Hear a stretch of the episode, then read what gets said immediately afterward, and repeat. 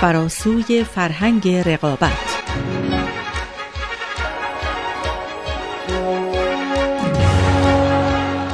We've literally, as a result, transformed the conditions of our own existence on this planet. But we haven't yet adapted to these new conditions that we live in. And we urgently need to, because until we do, the scale of human suffering and the scale of ecological degradation on this planet will continue to increase.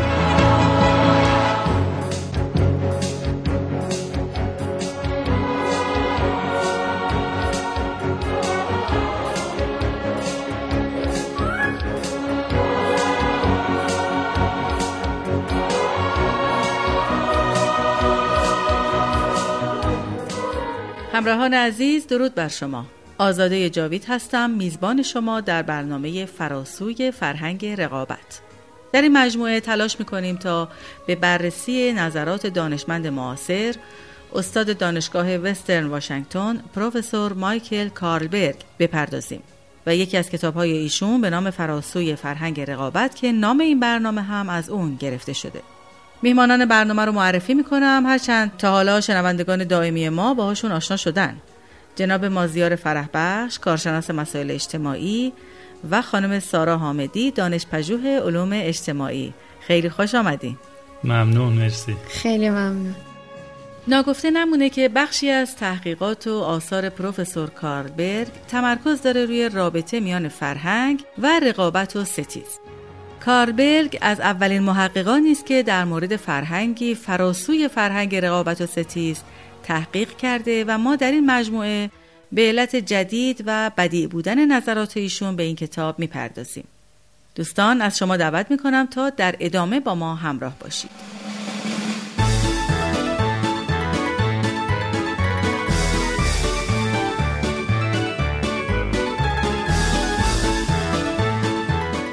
هفته گذشته گفتیم که از نظر پروفسور کارلبرگ قدرت دو شکل کلی داره دوستانه و خسمانه و هر کدوم در خودشون برابری و نابرابری دارن.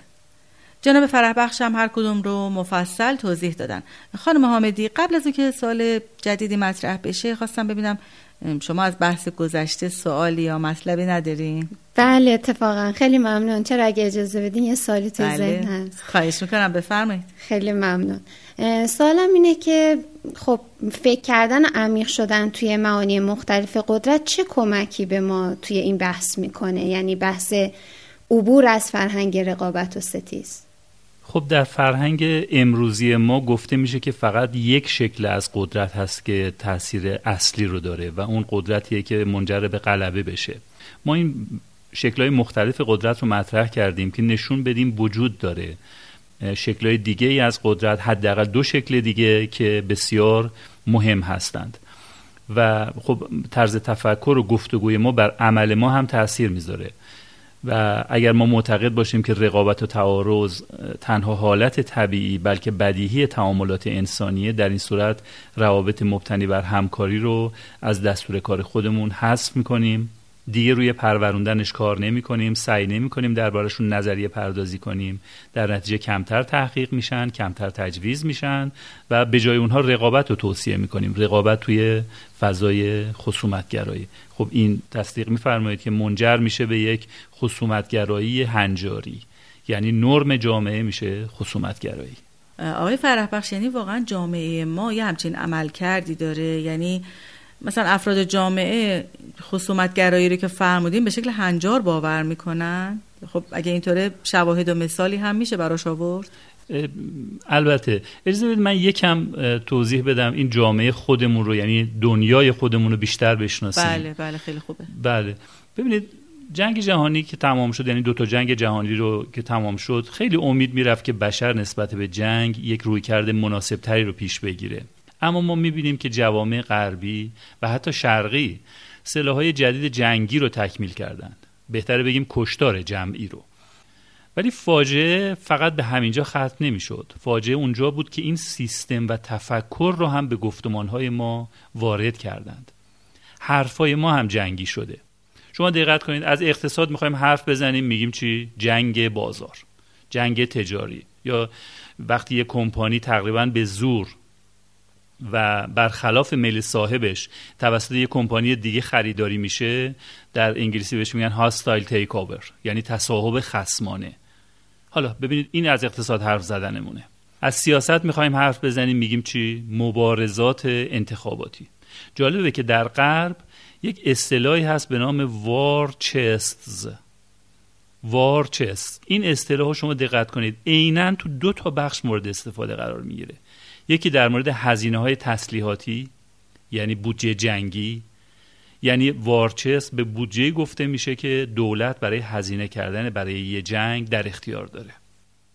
این اصطلاح اونجاست. عین همین اصطلاح رو برای بودجه به کار می‌برن که یک حزب یا یک سیاست مدار برای رسیدن به هدفش در اختیار داره. یعنی مبارزات انتخاباتی رو دقیقا عین یک جنگ می‌دونن.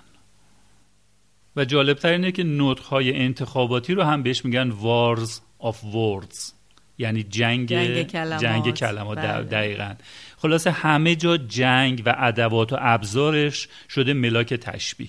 توی رسانه های عمومی هم راجع به هر موضوعی کم و بیش دیر و زود از همین استعارات استفاده می‌کنیم. مثلا حتی حالا چیزایی که به نظر مثبت هم میاد ولی شما نگاه کنید مبارزه بر علیه فقر. مبارزه بر علیه مواد مخدر. دوستی داشتیم می‌گفت که شما وقتی می‌خواید به درجه به زنها صحبت کنید میگید جنس مخالف.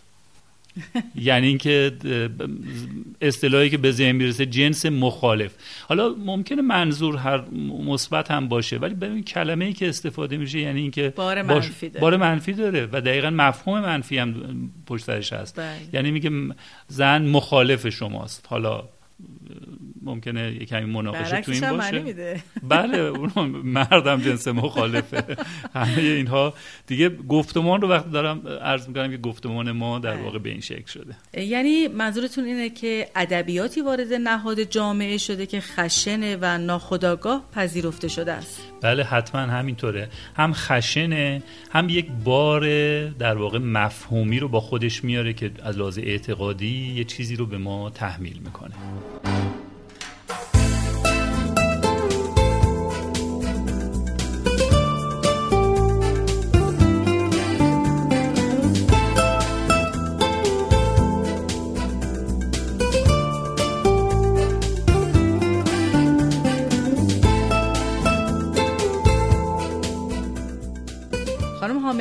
می‌بینم که همچین بیتابی سوالتون رو مطرح کنید. بله، بفرمایید. خیلی ممنون.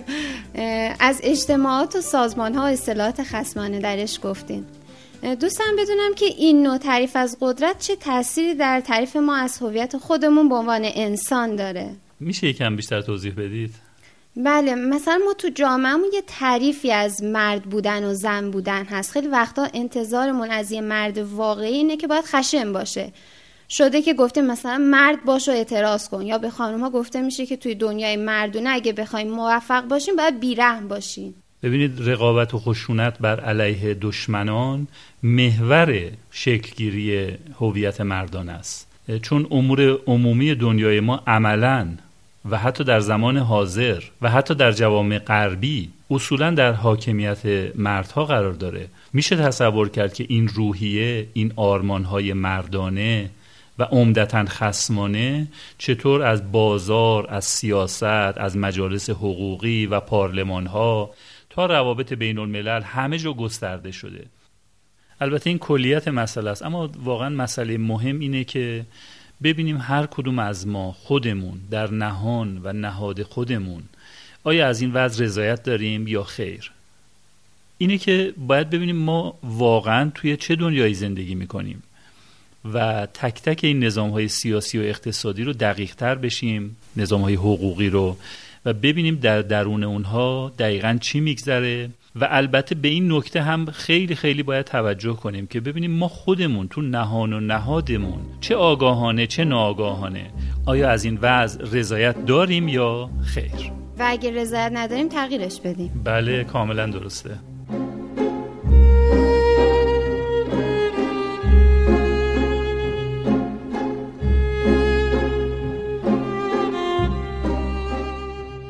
Creativity and the pursuit of excellence are in themselves powerful, intrinsic sources of motivation.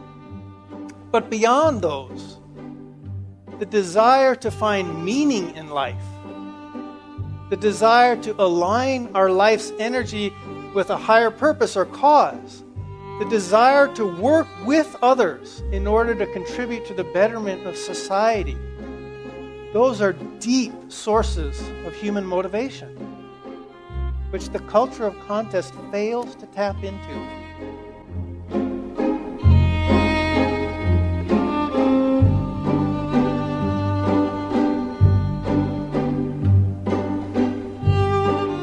خب اونچه که شنیدید بخشی از یکی از سخنرانی های پروفسور مایکل کارلبرگ در وسترن واشنگتن یونیورسیتی بود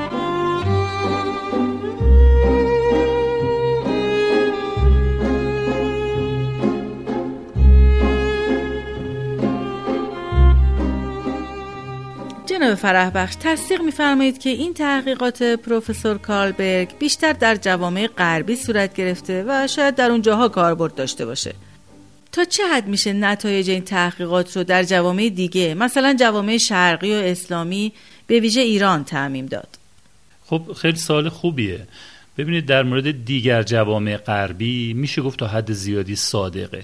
یعنی جوامعی که در واقع انگلیسی زبان هستن اروپایی ها اروپایی ها بله. بله. چون اغلب اونا هم از همون فرهنگ متاثرن ریشه های یونانی رومی یا یهودی مسیحی داره. دو جنگ جهانی رو پشت سر دو جنگ جهانی با هم پشت سر گذاشتن بله. در بطنش بودن. و همچنین تحولات منجر به رنسانس و عصر روشنگری رو تجربه کردند. بله. و پیوندهای اقتصادی و سیاسی و اجتماعیشون با هم خیلی خیلی زیاده.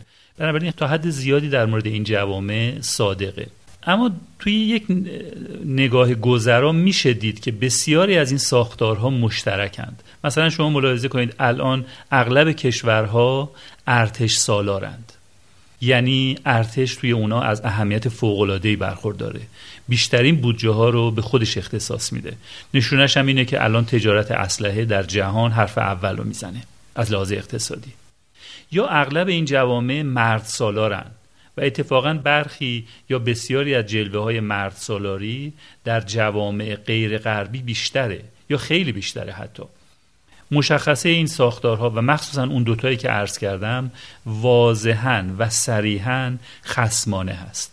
یعنی مبتنی بر رقابت غیر دوستان است. از طرف دیگه شکی هم نیست که رسانه های غربی توی دنیای امروز دست بالا رو دارند نشونه های تفکر خودشون رو به نحو مؤثری به دیگر کشورها صادر می‌کنن. این نشونه ها شامل خشونت هست تعارض حزبگرایی اقتصاد رقابتی سیستم های حقوقی و چیزایی از این نمونه. یعنی شما می‌خواین بگین که توی دنیای امروز ما حرف و نشونه ای از تعاون و همکاری نیست؟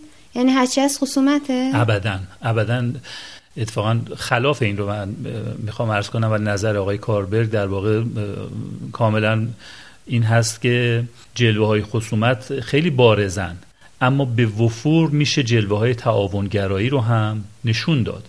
مسئله مهم اینه که تا وقتی که فرهنگ ما به ما میگه که خصومتگرایی و رقابت مبتنی بر اون یک ضرورته یعنی به ما القا می‌کنه که این خصومتگرایی توی نهاد ماست. در نتیجه هم آرمان ما میشه هم در عمل به صورت هنجار زندگی روزمره ما در میاد. اون وقت حتی این تعاونگرایی ها هم در نهایت در خدمت خصومتگرایی در میان و از تاثیر مثبتی که دارن باز میمونن. یا بهتره بگم تاثیرشون محدود میشه یعنی دچار یه جور خفگی میشن. در واقع رقابت مبتنی بر خصومتگرایی جلوه های تعاونگرایی رو هم به استثمار خودش در میاره و از اونا سوء استفاده می‌کنه.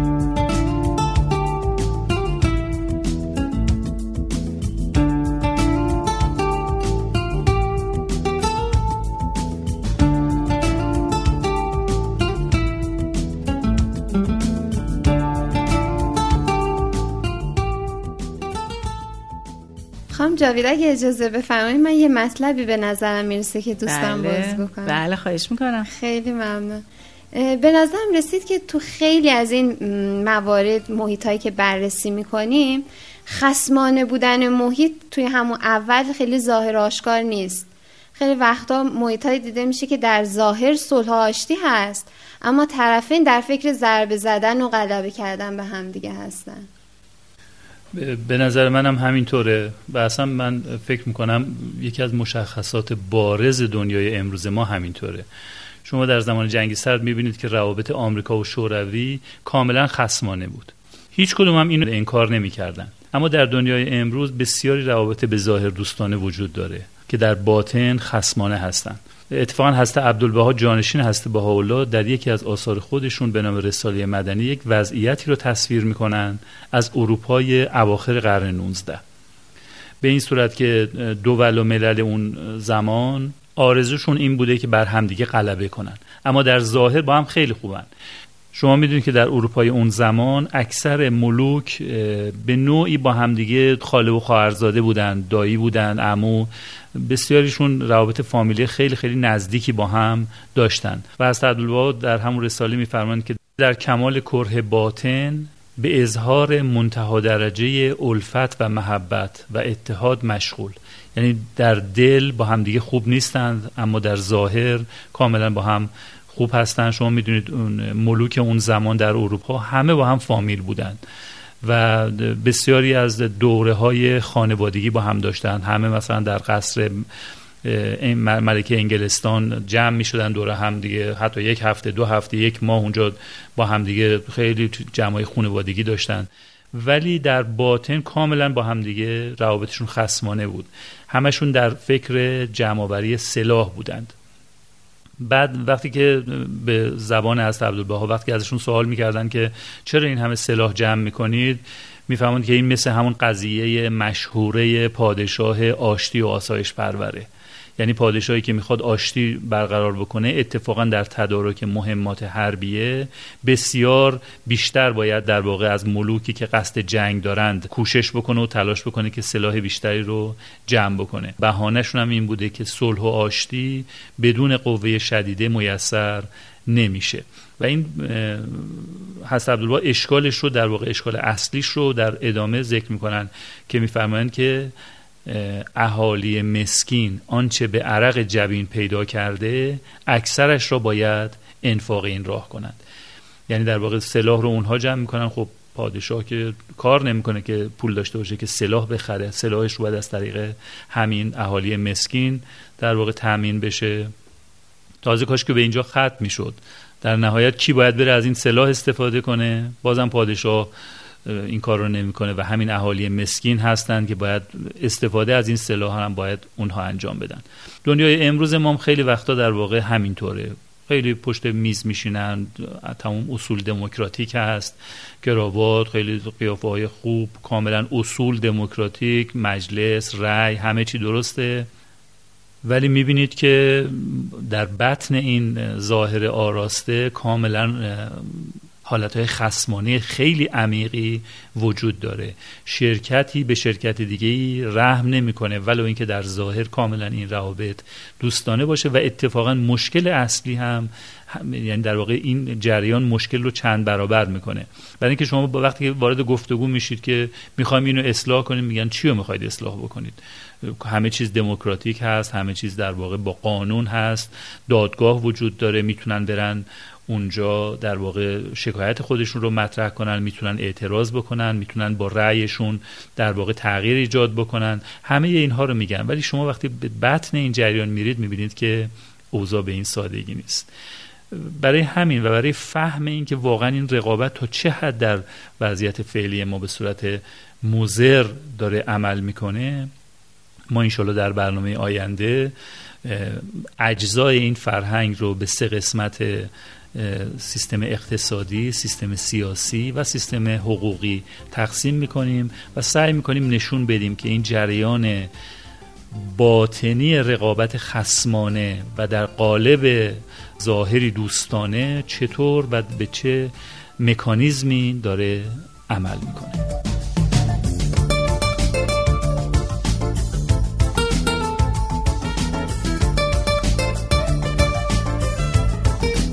دوستان عزیز به پایان برنامه امروز رسیدیم. امیدوارم هفته آینده در جمع شنوندگان این رسانه یعنی رادیو پیام دوست باشید و مباحث ما رو درباره کتاب پروفسور مایکل کارلبرگ یعنی فراسوی فرهنگ رقابت دنبال کنید. از مهمانان برنامه جناب مازیار فرحبخش و خانم سارا حامدی هم برای حضورشون سپاس گذارم تا بعد بدرود.